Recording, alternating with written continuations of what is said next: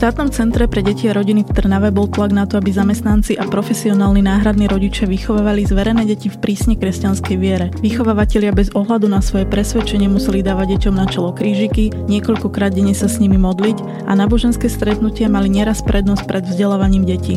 Krátko potom, ako sa voči tzv. Duchovnému programu centra jedna profesionálna náhradná matka ohradila, nebola s ňou predĺžená pracovná zmluva a odobrali jej zo starostlivosti dieťa. Vtedy sa rozhodla o praktikách v domove prehovoriť a rovnako aj ďalší zamestnanci. Dokonca padlo aj trestné oznámenie. Počúvate podcast Neumlčaní, ktorý vám prináša rozhovory so slovenskými whistleblowermi, teda s ľuďmi, ktorí odhalili vo svojej práci porušovanie zákonov. Tento podcast pre vás vytvára Úrad na ochranu oznamovateľov v produkcii denníka SME. Moje meno je Mária Hunková a spolu so mnou sú tu dnes Jana a Simona. Dobrý deň. Dobrý deň.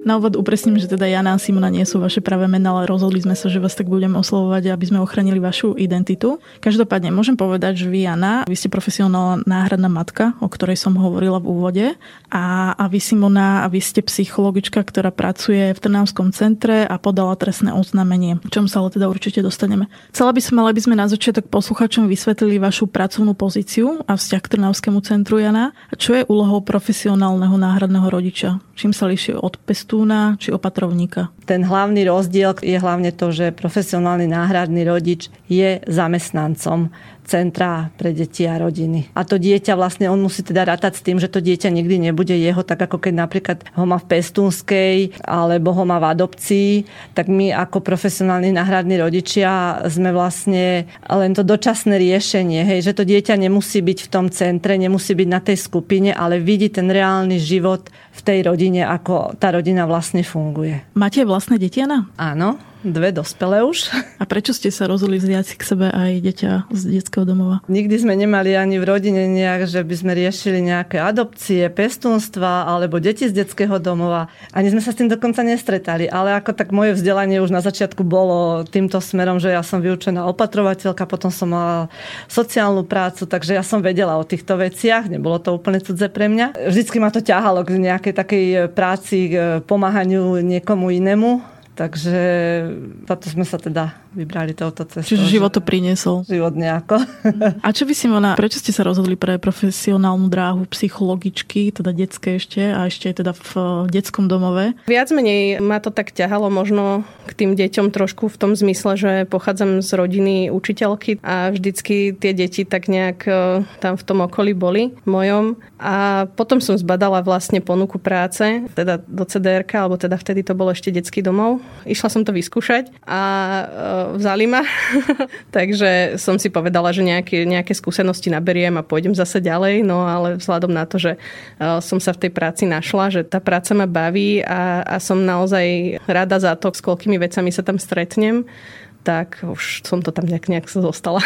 A je náročnejšia práca s deťmi z domova? Určite sú náchylnejšie na nejaké problémy, pretože okrem tých bežných situácií v živote, s ktorými sa každý musí vyrovnať, naučiť sa nejakým spôsobom zvládať bežné stresy a tak ďalej, tak tieto deti si ešte nesú taký balíček rôznych traum, ktoré im vlastne spôsobilo to okolie a cez ktoré si prešli. A preto majú možno viacej problémov so zvládaním niektorých situácií. Veľakrát sa možno hovorí, že tie deti sú problémové, hej, ale ja to nemám úplne rada, toto označenie. Skôr si myslím, že sú to deti, ktoré sa ťažšie vyrovnávajú s niektorými vecami a možno potom reagujú nie úplne tak, ako by sme očakávali, ale teda. A o koľko detí sa staráte v detskom domove? Centrum celkovo má kapacitu 70 detí. My sme vlastne rozdelení na pobytovú časť, takzvanú, to znamená samostatne usporiadané skupiny, kde fungujú vychovávateľia v našich priestoroch priamo v kmeňovej budove a starajú sa o do 10 detí na jednej skupinke. Tam je vlastne okolo 40 detí plus minus a potom máme teraz aktuálne 25 detí v profesionálnych rodinách. Jana, vy ste mali doteraz koľko detí z centra u seba? 2. A ako to ovplyvnilo chod vašej domácnosti a vôbec vzťahy v rodine? Veľmi. Prešli sme si veľkou zmenou v domácnosti, ale pozitívnou zmenou na počudovanie. Áno, veľmi nás to utužilo, musím povedať. Sice nemali sme nikdy nejaké konflikty doma, alebo proste niečo, že by sme sa hádali, ale vlastne príchodom tých detí, najskôr toho jedného, potom toho druhého. Tým, keď sme videli to správanie toho dieťaťa, museli sme veľa vecí, veľa problémov riešiť, ktoré sme dotedy riešiť nemuseli. Neskutočne nás to dalo viac dohromady a sprúžilo to celú rodinu. Ja som aj nesmierne vďačná, či svojmu manželovi, či mojim deťom. Teraz už vlastne aj ich priateľom, lebo všetci museli pomáhať, boli prítomní pri rôznych nezvyčajných situáciách, ktorým sme sa dovtedy nestretli. A vždy stáli pri mne a vždy ma podporili vo všetkom, takže veľmi nás to utužilo ešte viacej, ako sme boli. A poďme teda k tomu dôvodu, pre ktorý ste, podľa vás prišli o dieťa a pre ktorý ste vy, Simona, podali trestné oznámenie. V úvode som spomínala, že v centre bol veľký tlak na výchovu detí v kresťanskej viere. Čo také sa tam dialo? Ono to tak viac menej začínalo pomaly postupne. Na začiatku to bolo v podstate celkom dobrý nápad. Poďme deti viesť k viere. Hej, bolo to vlastne, všetci sme to tak brali, že aha, ok, super, deti, ktoré budú chcieť, poďme ich viesť k viere, super nápad. Ale vlastne postupne to začalo naberať také obrátky, že sme sa nestihali čudovať aj my niektorí zamestnanci a potom už teda vlastne väčšina zamestnancov. Keď spomeniem nejako možno konkrétne, možno oslavy Halloweenu, hej, ja osobne nemám problém s tým, že keď by u nás v centre nebola oslava Halloweenu, ja si uvedomujem, že to nie je úplne náš sviatok a že teda je to proste niečo, čo sa preberá odniekiaľ, ale naše deti mali zakázané napríklad zúčastňovať sa halloweenských karnevalov aj v školách. Čiže dokonca až takým spôsobom, že ak by ten Halloween bol niekedy počas vyučovania alebo tá oslava, tak vlastne sa mali deti ospravedlňovať z toho a tak ďalej. Čo som brala už trošku ako vylučovanie tých detí z toho kolektívu. Nehovoriac o tom, že vlastne v tých pracovných mailoch, ktoré nám chodili ohľadom tohto, tak boli odkazy na rôzne zvláštne stránky pre mňa osobne, ktoré označovali oslavy Halloweenu ako oslavy satanizmu a podobné veci, čo teda si myslím, že v pracovných mailoch nemá úplne priestor, alebo možno v štátnom zriadení nemá úplne priestor. Potom viem, že bola akcia anielských listov, ktorá viem, že ju robí, myslím, že sú oni občianske združenie Dismas, čo v podstate má dobrú myšlienku. Je to v podstate o tom, že sa deti modlia za väzňov, ale u nás to bolo viac menej pretlačané veľmi direktívne, že všetky deti sa do toho museli zapojiť. Ale išlo teda iba o to, aby sa za ne ich modlili, za väzňov, alebo čo sa malo deť? Áno, ale bolo to vlastne tak, že sa museli modliť, že museli sa do toho zapojiť všetky deti, že museli vlastne sa modliť za tých väzňov, museli im písať nejaké pohľadnice s tým, že boli kontrolovaná kvalita tých pohľadníc, čo teda mi príde ako pri výtvoroch detí trošku také zvláštne, hej, minimálne. A keď neboli postačujúce, tak teda museli byť prerábané a prerábali ich aj zamestnanci a museli ich prerábať zamestnanci. K tomu rovnako chodili pracovné maily, kde proste boli skritizované niektoré tie diela. A kto hodnotil kvalitu tých obrázkov? Pani riaditeľka bývala teda Centra pre deti a rodiny. Jana, aj u vás sa museli kresliť obrázky väzňom? Áno, kreslili sme. Asi boli dobre, lebo vrátené nám neboli, ale teda ja som sa vyjadrovala, že to nie je dobré riešenie, prečo by mali tieto deti kresliť obrázky práve väzňom. Sú plné domovy dôchodcov, ľudí, ktorí by si zaslúžili takéto obrázky a tiež čakajú na niekoho, že si na nich niekto spomenie. Sú tu ústavy pre mentálne postihnuté, takisto sú klienti, ktorí čakajú, že si na nich niekto spomenie a ja som zastancom toho, že títo ľudia by si zaslúžili, aby možno takéto deti kreslili obrázky, aby tieto deti napríklad z tých centier vedeli, že aj takíto ľudia sú medzi nami, že si ich treba všímať a nie ľuďom, ktorí sú vo väzniciach. Je síce pekné, že sa niekto za nich modlí. Nemám nič proti organizácii Dismas, je to super, že sa nájdú ľudia, ktorí myslia aj na takýchto ľudí, ale nemalo by sa to tlačiť takýmto deťom, ktoré už majú svoje traumy. Iné je to, ja berem, keď má dieťa treba z rodiča vo väzení a chceme ho viesť k tomu, aby tomu rodičovi odpustilo, tak dobre, ale prečo cudzemu väzňovi kresliť obrázky a to ešte k tomu sme vedeli, že to ide najťažším väzňom. Povedzme si, kto sú najťažší väzni. Od vrahov, cez pedofilov, cez ozaj najťažšie stavy. A my nevieme, komu tie obrázky išli. My sme dostali meno, akému väzňovi povie krstné meno. A to bolo všetko. A väzni vedeli, od koho dostávajú obrázok? Viem k tomu povedať len toľko, lebo do tohto som sa ja až toľko nezapájala, ale viem k tomu povedať toľko, že v tom pracovnom maili bolo v tej kritike uvedené potvrdené aj to, že deti tam majú napísať krstné meno a vek. To znamená, že pre mňa ako dieťa, keď napíše niekde krstné meno, vek a to, že je z CDR Trnava, tak už je pomerne asi identifikovateľné celkom. Možno nie úplne na prvú, ale ako... Ešte mi napadajú také tie náboženské sviatosti rôzne. To sa ako oslavovalo v CDR-ku. Sviatosti u nás boli robené v podstate tento rok, také hromadné. Aj krsty, boli aj príjmania a boli aj birmovky. Mnohé tie deti mali všetky tie tri sviatosti naraz v jeden deň. Čo teda ja osobne vnímam trošku tak minimálne kontroverzne, pretože mi príde, že tie sviatosti by mali byť pre to dieťa niečo také špeciálne. Že malo by to byť niečo také, čo to dieťa nejako hlboko prežíva, že jednoducho tam je to tá slávnosť, ktorá sa deje. A to trošku... bolo povinné pre všetky deti z CDR-ka? Podľa mojich informácií viac menej sa išlo do radu. Kto nemal krsty, tak sa išlo do radu. Hej, že samozrejme tam, myslím, že podmienka bolo to, že ten podpísaný súhlas od tých rodičov, ale teda viem, že na tom krste nakoniec, neviem, či boli, alebo sa len pripravovali, ale boli aj dievčatá, kde nesúhlasili rodičia.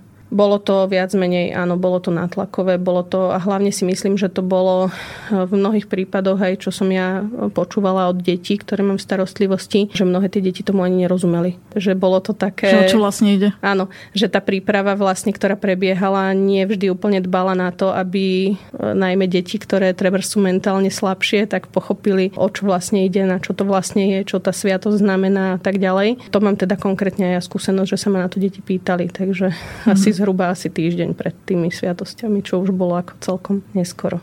Jana, videla som sa, že ste sa nadýchli, že ste asi chceli niečo doplniť k týmto sviatostiam. Ja som na to upozorňovala už od začiatku, že z ústavy vyplýva, že nemá u nás nikto povinnosť mať jedno vierovyznanie a prečo teda celé centrum je len v jednom vierovyznaní, lebo z pohľadu profirodičov, pokiaľ profirodič bol iného vierovyznania, mal s tým problémy. Ja síce som rímskokatolického vierovyznania, ale o mne napríklad pani riaditeľka celú dobu vedela, že nemám teraz také nastavenie, že nechodím tak do toho kostola. Napriek tomu som s tým dieťaťom do toho kostola musela ísť. A pokiaľ by som ja nešla s ním, to sa týkalo aj ostatných profirodičov, tak mali sme si zohnať niekoho cudzého, kto to dieťa bude tam vodiť.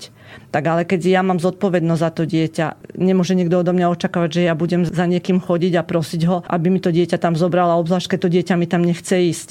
Nie som proti tomu, že keď mi príde dieťa, ktoré má vierovyznanie aj iné a chce týmto smerom ísť, ja ho budem podporovať, ale nemôže nikto očakávať, že pretvorím na to vierovyznanie zrazu celú svoju rodinu, lebo zase by to bolo kontraproduktívne pre moje deti, ale respektíve hodnoty, ktoré my uznávame. Ja som sa aj chcela spýtať, že ako vám vlastne ten duchovný program ako keby zasahoval do tej starostlivosti o to dieťa, do toho chodu denného. Zasahoval napríklad tým, že v sobotu o 11:00 sme sa mali pripájať na Medjugorje. Vonku pekné počasie, my chceme ísť s dieťaťom von. Máme nejaký program, nie, my sa máme pripojiť na hodinku na Medjugorji. A... Čo to znamená? Modlili sa tam rúženec, rozprávali sa tam o nejakých náboženských veciach. Priznám sa, ja som sa toho neúčastnila, nechala som tam dieťa sedieť samé. Zabsolvovala to raz. Potom sme povedali, že teda nie, my nebudeme v soboty sedávať doma, keď my máme svoje aktivity, chceme ísť von. Potom sa zmenilo teda, že bolo modlenie, bývalo večer. To hovorím ako dieťa, ktoré chodí do školy, má sa pripravovať na spánok, o 9:00 ide spať. Tak som povedala, že teda nie, že som proti tomu, teda, že nič mu to nehovorí, nebudeme sa tam pripájať v takých časoch. Ja som mala ešte informáciu od inej profesionálnej náhradnej matky, ktorá práve bola, to je profimamina, ktorá je pomerne dosť tiež založená kresťansky. Tie deti takisto veľmi dobrovoľne, krásne vedie k tomu vierovyznaniu. Tie decka sa z toho tešia a ona v podstate sa na to Medjugorje občas pripájala už predtým, než to bolo povinné, aj spolu s tými deťmi na tú detskú skupinku. Ale ona mi napríklad rozprávala, že kým to nebolo povinné u nás, tak oni sa sem tam pripojili a bolo to fajn. A keď nestíhali, že boli niekde na nejakom výlete alebo tak sa proste nepripojili. Ale že ako náhle prišlo to nariadenie, že to má byť povinné, tak už boli aj oni v strese, hoci to bola aktivita, ktorú predtým robili aj sami, lebo jednoducho zrazu tam museli byť, tá účasť sa kontrolovala a keď to nestíhali, tak už bolo za stres a tak ďalej. Čiže nebolo to len o tých ľuďoch, ktorí akoby možno neboli až tak silno veriaci, alebo jednoducho mali tú úroveň tej svojej viery niekde inde, ale už aj tí ľudia, ktorí naozaj sú pomerne, že to vierou žijú a že tú vieru proste veľmi pekným spôsobom tým deťom odovzdávajú, tak mali výhrady k tým veciam, že už aj pre nich to bolo príliš. Koho to bol nápad, ten duchovný program? Duchovný program nám prišiel e-mailom a dole pod ním bolo napísané pani riaditeľka a boli tam ešte asi 4 alebo 5 kolegovia napísaní. Dôležité je však povedať, že jedna z tých kolegyň, ktorá tam napísaná bola, mi po celom tom, čo sa odohralo,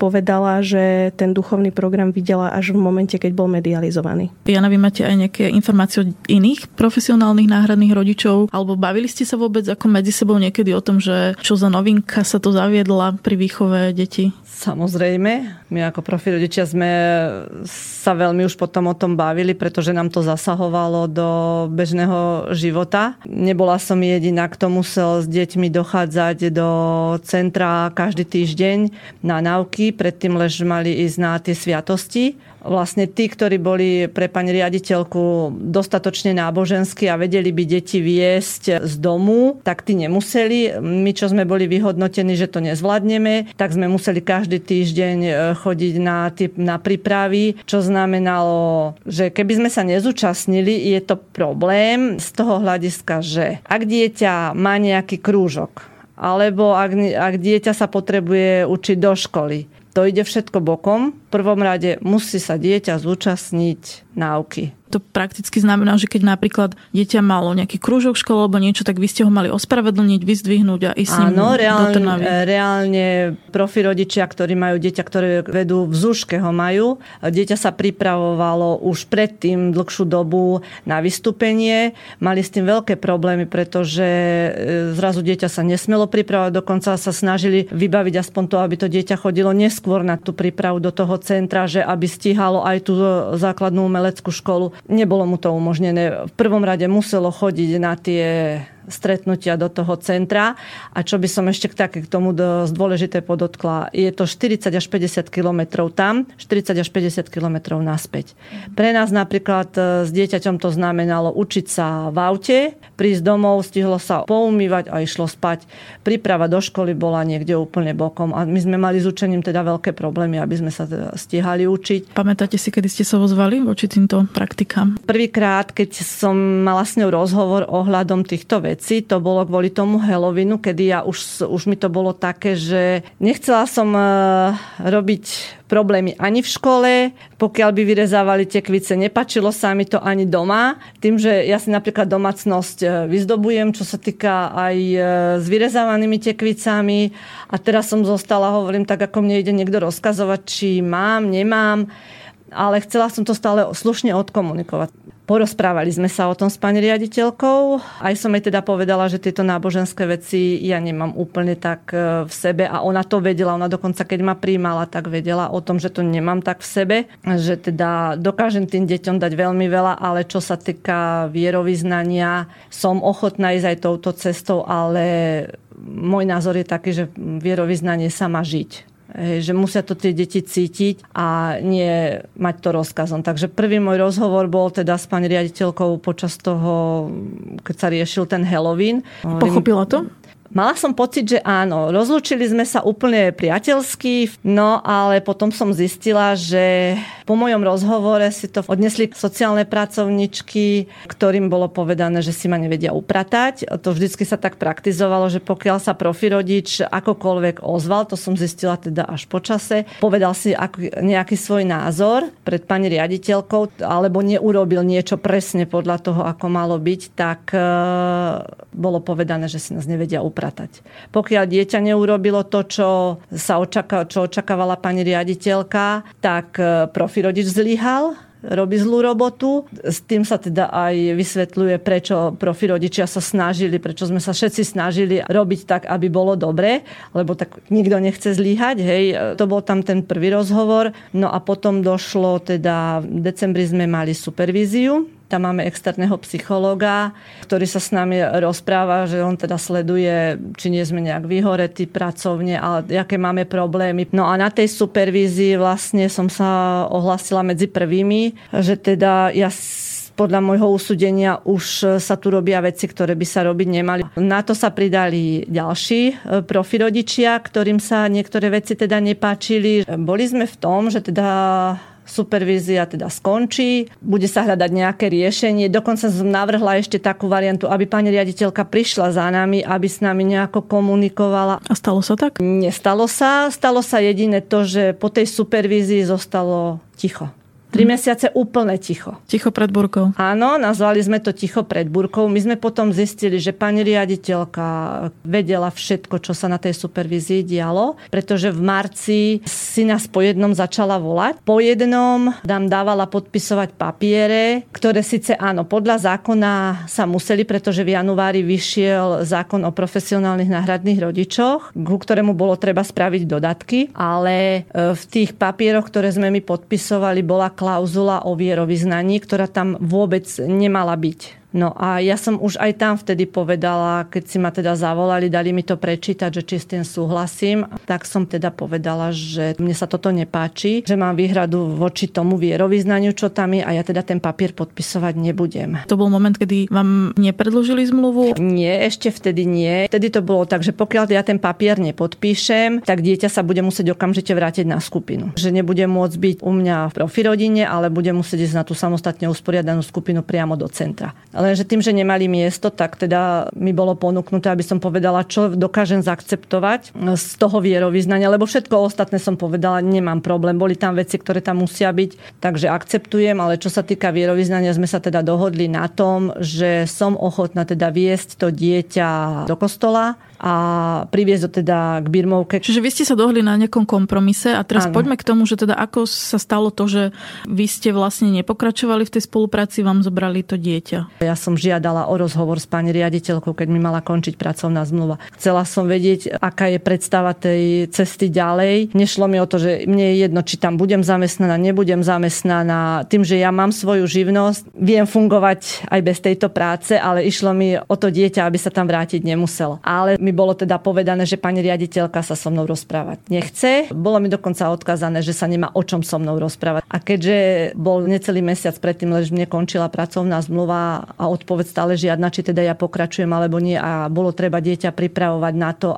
či ide naspäť na skupinu alebo nie, a dieťa odísť nechcelo, tak mi nezostávalo nič, že napísala som list na ústredie s požiadavkou, aby ústredie teda kontaktovalo pani riaditeľku a aby im dala vyjadrenie, či so mnou počíta ďalej alebo nie.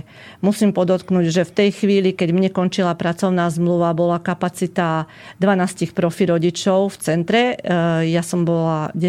a napriek tomu mne tá zmluva nebola predĺžená. Čiže bol nedostatok profesionálnych náhradných rodičov, napriek tomu vám zmluva nebola predĺžená. A dieťa odišlo. A dieťa sa muselo vrátiť na skupinu napriek tomu, že neskutočne nechcelo. Prípad Trnavského centra bol aj medializovaný a vyjadrila sa k nemu aj samotná riaditeľka. Poskytla si hodinový rozhovor jednému občianskemu združeniu, ktoré vysiela na webe. Spomínala v ňom napríklad, že centrum malo súhlasy od rodičov detí, to ste aj vy, Simona, spomínali, aby teda ich vychovali v kresťanskej viere, že do Medjugorje sa chodilo aj predtým, nie, že to nebolo ako prvý rok, a duchovný program bola teda aj podľa nej kolektívna práca, nie nejaký jej vlastný výmysel, že zamestnanci nám dávali pozitívne spätné väzby. Simona, ako vnímate tieto tvrdenia? Že skúsme napríklad vysvetliť, prečo návštevu Medjugorje zamestnanci teraz po poslednej návšteve vnímali ako problém. Treba povedať, že boli 3 cesty z CDR do Medjugorja. Jedna z nich bola ešte v roku 2021 ako team building zamestnancov, ktorý bol ale dobrovoľný. Deti boli v Medjugorji 2-krát. Prvýkrát minulý rok v 2022. pred letom a druhýkrát vlastne teraz. Treba povedať, že medzi tými dvomi návštevami Medjugorja, čo sa týka tých detí, boli výrazné rozdiely, ktoré ja tam vnímam. Tá prvá návšteva ešte pred vyše rokom, tam bolo, pokiaľ mám správne informácie, 16 detí, z toho vlastne 5 detí bolo v profesionálnych náhradných rodín. Tie deti sa tam vyberali nejakým spôsobom v podstate aj na báze tej dobrovoľnosti, hej,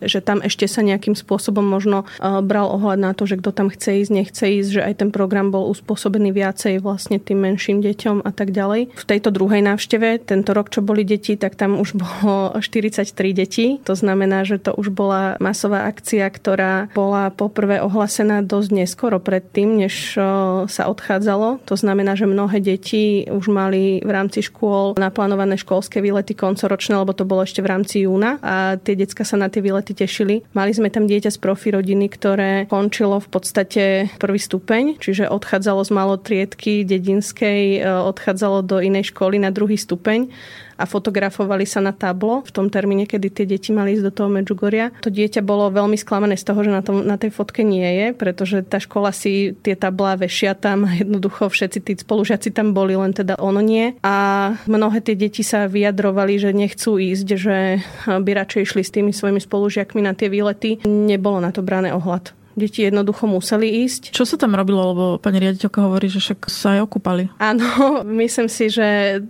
neviem to presne povedať teraz, ale myslím si, že posledný deň sa okúpali, ale teda viaceré tie deti hovorili, že ani veľmi, akože sa im do tej vody nechcelo, lebo že to už bolo také, že už boli aj unavení aj všetko. Ale teda tam prevažne aj kolegovia, ktorí tam boli, spomínali, že ten program naozaj nebol spôsobený tým deťom, že celé dni v rámci toho Medjugorja boli nejaké akcie náboženské, že mnohé tie modlitby, tie adorácie trvali aj do polnoci, že tie deti tam už zaspávali pomalinky a potom prípadne, keď sa išlo hore na tú horu, čo teda je po skalách, vyslovene hore, tak tie deti vstávali o 5 ráno. Čiže oni do polnoci boli na adorácie, potom o 5 ráno vstávali na to, aby išli na túru hore kopcom, ktorá je pomerne ako náročná. Ja som ju teda absolvovala v tom 2021 a môžem za seba povedať, že je náročná pre ľudí, ktorí nie sú možno zvyknutí behať po horách. A ako to bolo s tými súhlasmi od rodičov vlastne, že centrum malo súhlasy od rodičov, aby vychovávalo deti v tej kresťanskej viere? Áno, tam je podstatné povedať jednu vec, že tie súhlasy sa podpisovali a dávali podpisovať rodičom ešte v období, kedy nebol zostavený nejaký konkrétny duchovný program. To znamená, že ani tí samotní sociálni pracovníci, ktorí tie súhlasy dávali podpisovať, netušili, do akého rozsahu vlastne toto pôjde. A tie súhlasy boli vyslovene na to, aby chodili deti na náboženstvo v školách, aby vlastne boli vedené k sviatostiam, k vysluhovaniu sviatostí a aby boli vedené ku kresťanskej alebo teda rímskokatolíckej viere s tým, že tam je, toto je to podstatné, že nikto tam nevedel ten rozsah. To znamená, že ani tí rodičia v princípe nemohli dostať tú informáciu, v akom rozsahu to bolo. Tí biologické rodičia vôbec sa zaujímajú o to? Rozprávala som sa o tomto s kolegom, ktorý mi rozprával, že viete, že keď príde to dieťa do toho centra, tam príde ten rodič a preňho je to samotného niekedy ťažká situácia. Tých papierov sa tam podpisuje dosť vtedy. Čiže nie je ako možno úplne priestor na to, aby ten rodič pochopil, najmä keď možno nie je úplne zdátny, čo všetko tam podpisuje, akým spôsobom a tak ďalej. Čiže je otázne možno, do akej miery si uvedomovali tí rodičia, že čo vlastne podpisujú, do akej miery sa to tých detí bude týkať. A hlavne treba povedať, že keď sa podpisovali súhlasy, tak všetci tí ľudia, ktorí o tom vedeli, sa ešte stále boli v tej fáze, že tým, že nevedeli ten rozsah, do ktorého to pôjde, tak boli aj celkom radi, že teda áno, naozaj ideme viesť deti k viere, tie, ktoré budú chcieť dobrovoľne a tak ďalej, budeme sa tomu venovať, bude to super. A potom zostali v šoku z toho, že naozaj to bolo direktívne, povinne, všetky deti. Hej, čiže toto bol ten základ. Čiže tie súhlasy jednak boli podpisované skôr.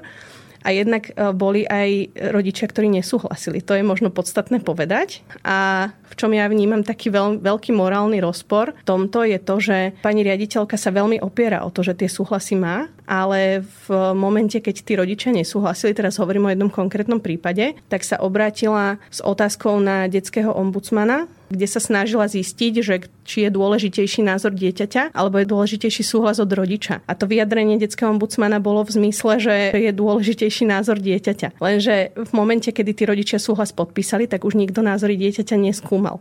To znamená, keď rodičia súhlasili, tak názory dieťaťa sa neskúmali, aj keď deti nechceli v mnohých prípadoch, ale keď rodič nesúhlasil, tak potom teda akože deti chcú, takže a toto je podľa mňa veľký morálny rozpor. A keď vlastne bolo dieťa, kde nebol ten podpis, tak aj ono sa muselo zúčastňovať tých aktivít. Tie usmernenia boli vyslovene také, že dobre nebude chodiť do kostola, ale bude stať pred kostolom. Dobre nebude sa modliť spoločnú modlitbu, ale bude tam sedieť a počúvať. A zase opäť to nebolo o názore dieťaťa, ale bolo to o tom, či bol alebo nebol podpísaný súhlas. U tých konkrétnych detí, ktoré viem, že sa riešili cez toho detského ombudsmana, tak viem, že tam tie deti naozaj ako chceli, takže tie sa zúčastňovali napriek tomu, že rodičia nesúhlasili, hej. Čiže áno, situácia nastavila. trúfnem si povedať až, že ako sa nám hodilo, tak to tam bolo. Riaditeľka, teda už bývalá riaditeľka, povedala, že zamestnanci dávali pozitívne spätné väzby na duchovný program. My vieme, že viac ako 20 zamestnancov dalo kvôli teda takýmto praktikám v centre výpovede. Ako to teda bolo? Boli s tým OK zamestnanci alebo neboli? Keď ešte nebol konkrétny duchovný program, keď bola len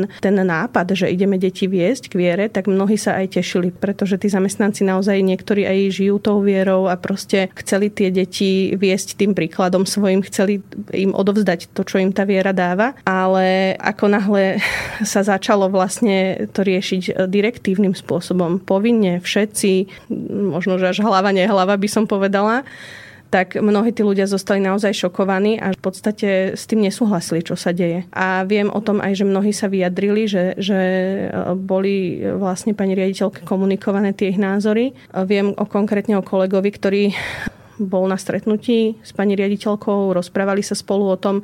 Takisto hovoril, že v prvom momente si myslel, že prišlo k pochopeniu, že teda to stretnutie skončilo viac menej priateľsky, alebo teda sa to tak zdalo. Ale obratom bolo komunikované s vychovávateľmi na skupinách a vyšetrovalo sa až doslova, že či tento konkrétny kolega náhodou nechodí po skupinách a neovplyvňuje deti proti duchovnému programu. Čiže aj tí ľudia, ktorí sa ozvali, tak skôr to bolo, myslím si, obratené proti ním, ako napríklad kolega, vychovávateľ, ktorý povedal, že má problém, lebo u nás sa chodilo do kostola aj v stredy povinne, aj v nedele. A kolega, ktorý teda povedal, že má s tým problém, tak jednoducho nebol dávaný na služby ani v nedele, ani v stredy. Čo môže byť trošku problém, lebo tam v rámci tých víkendových príplatkov, ale aj tým pádom si nemohol akoby 2 dní v týždni určiť, hej, ako službu, hoci tí ľudia si bežne zostavujú tie služby, nejakým spôsobom sa k tomu majú možnosť vyjadriť, tak už boli 2 dní, kedy on vlastne na službu prísť nemohol. Doplním, že úrady samozrejme vždy primárne na strane oznamovateľa, ktorý nám podá relevantné oznámenie, ale teda nie sme nejaký arbiter, ktorý rozhoduje spor o podstate veci. V tomto kontexte treba povedať, že tu rozhodla generálna prokuratúra. Prokurátorka po osobnej návšteve centra skonštatovala vo svojom príkaze, že, a teraz budem citovať, pri výkone previerky bolo zároveň zistené, že účasť a plnenie povinností vyplývajúcich z duchovného programu bolo deti vynúcované aj pod hrozbou trestov a bez ohľadu na ich prejav vôle k účasti, napríklad na víkend alebo večerných aktivitách súvisiacich s praktizovaním viery. Zároveň konštatovala zásah do slobody náboženského vyznania a viery, ktorú garantuje Ústava Slovenskej republiky. Čo robil náš úrad vo vašom prípade? Ako sme postupovali a prečo sme sa tým vôbec zaoberali? Vysvetlí riaditeľka právneho odboru Nikola Jaborníková. V prvom rade bolo potrebné poskytnúť právnu pomoc zamestnancom, ktorí sa rozhodli riešiť situáciu podaním hromadných výpovedí. V takýchto prípadoch je zo strany úradu oznamovateľom pridelený právnik, ktorý im je neustále prístupný na telefonickom kontakte. Jedného oznamovateľa sme navigovali aj pri podaní trestného oznámenia a poskytnutí ochrany.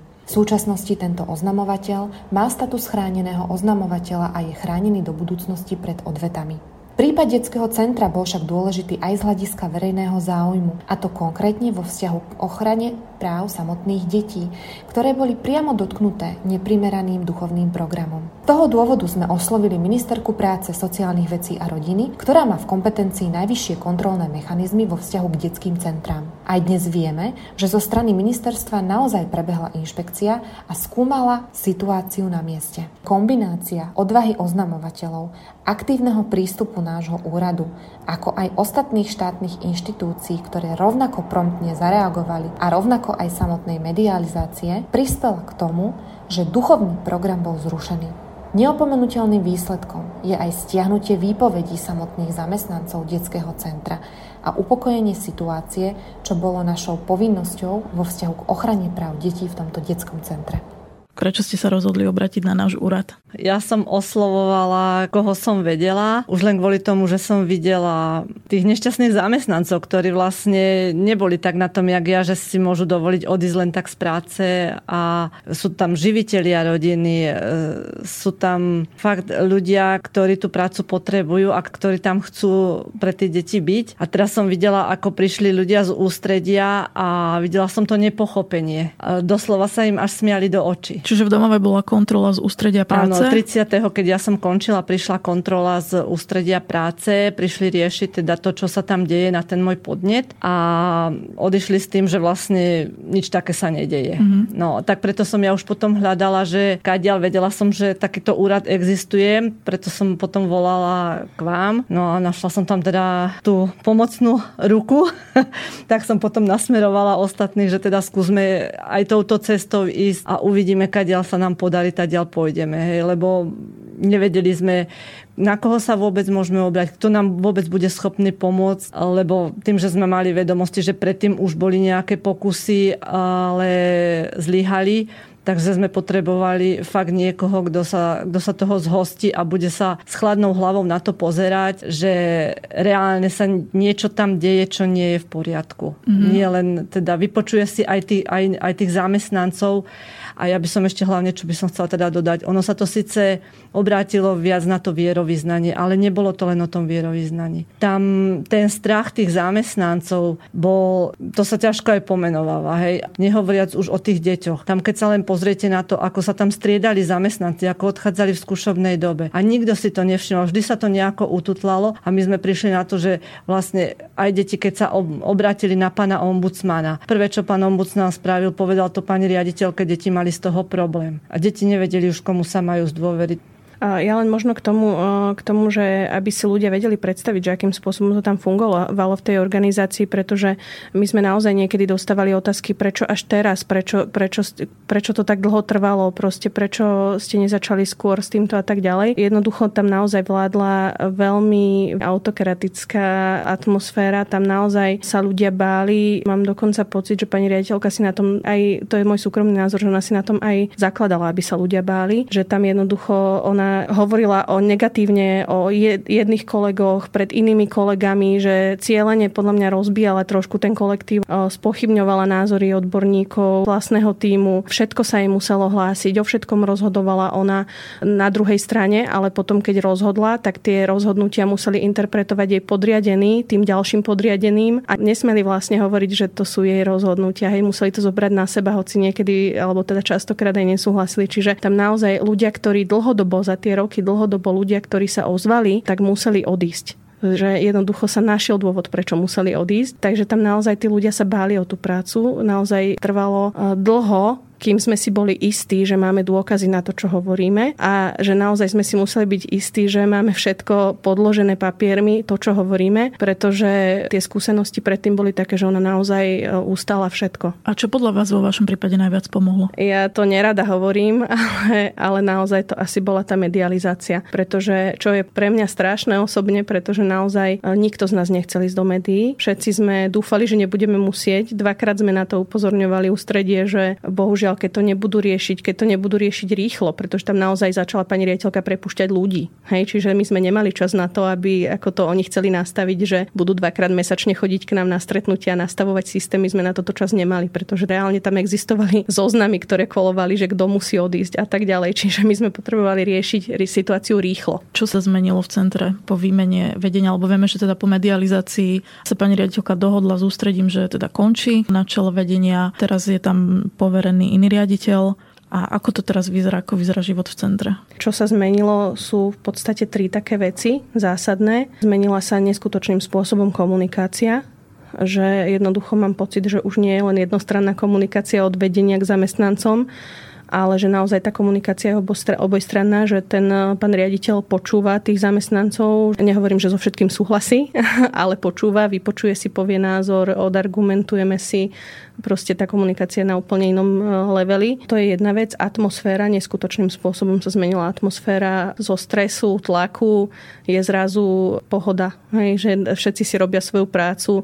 Tam sú naozaj ľudia, ktorí vedia, čo majú robiť. A robia si tú svoju prácu bez toho, aby im niekto stále hovoril, že ju nerobia dostatočne alebo že nerobia dosť, čo je úžasné. A čo je pre mňa osobne veľké také uľahčenie, takéto vyjasnenie si kompetencií, že ten pán riaditeľ naozaj tie kompetencie, ktoré sú jeho, tak ich zastáva a nežiada od nikoho iného, aby robil za neho veci a zároveň proste na mne určuje úlohy, ktoré sú mimo našich kompetencií, že proste naozaj nás necháva robiť si svoju prácu a tým pádom aj ten time management je zrazu úplne o niečom inom. Hej, a, čiže pre mňa, ale tá atmosféra robí strašne veľa, tá komunikácia, to je neporovnateľné. No je evidentné, že ste mali teda perné tie posledné mesiace, a najmä teda posledné mesiace, preto mi napadá už posledná otázka z mojej strany na vás obe, či by ste bojovali znova rovnako, keby ste vedeli, čo vás čaká? Určite áno, aj keď boli s tým veľké problémy, ale výsledok je, myslím si, že za dozučinenie ja som sa naspäť zamestnala v tomto istom CDR a dieťa sa vrátilo naspäť ku nám. Dieťa je momentálne veľmi šťastné. Verím, že nám to teda vydrží ešte dlho a že budeme môcť takto pokračovať ďalej. Myslím si, že áno. Jednoducho, aj keď nad tým rozmýšľam aj spätne, už aj bez emócií, už aj po tom, čo to všetko odoznelo, musím povedať, že to bolo neskutočne náročné. Že naozaj sme dali do stávky svoje zamestnania a ja ešte nie možno až tak ako tí ľudia, ktorí sú tam naozaj samoživitelia alebo živitelia rodín, ktorí tú prácu potrebujú a napriek tomu boli tak zúfali, že tú prácu proste ponúkli, tú výpoveď dali len, aby sa veci zmenili. To naozaj náročné, najmä aj preto, že teda to ústredie rovnako nám rozprávalo, že teda veď nás náhradia, není problém, ale myslím si, že to bolo treba urobiť, že tam by sa veci nepohli a že tie deti by tam doteraz proste trpeli a určite si myslím, že vzhľadom na to, že pracujeme ako pomáhajúci pracovníci, že toto je vlastne to, k čomu sme sa zaviazali na tých školách, hej, že toto je vlastne to naše svedomie, tým deťom pomáhať a ich chrániť nejakým spôsobom, tak to inak nešlo. Takže určite áno. Tak ďakujeme, že pomáhate deťom, aj že ste dnes prišli do nášho štúdia. Počúvali ste podcast Neumlčaní, ktorý pre vás vytvára Úrad na ochranu oznamovateľov. Ak nám chcete oznámiť korupciu alebo iné porušovanie zákonov, o ktorom ste sa dozvedeli v práci a ktoré majú dopad na verejný záujem, napíšte nám na neumlčaní@oznamovatelia.sk, lebo nemlčať je zlato.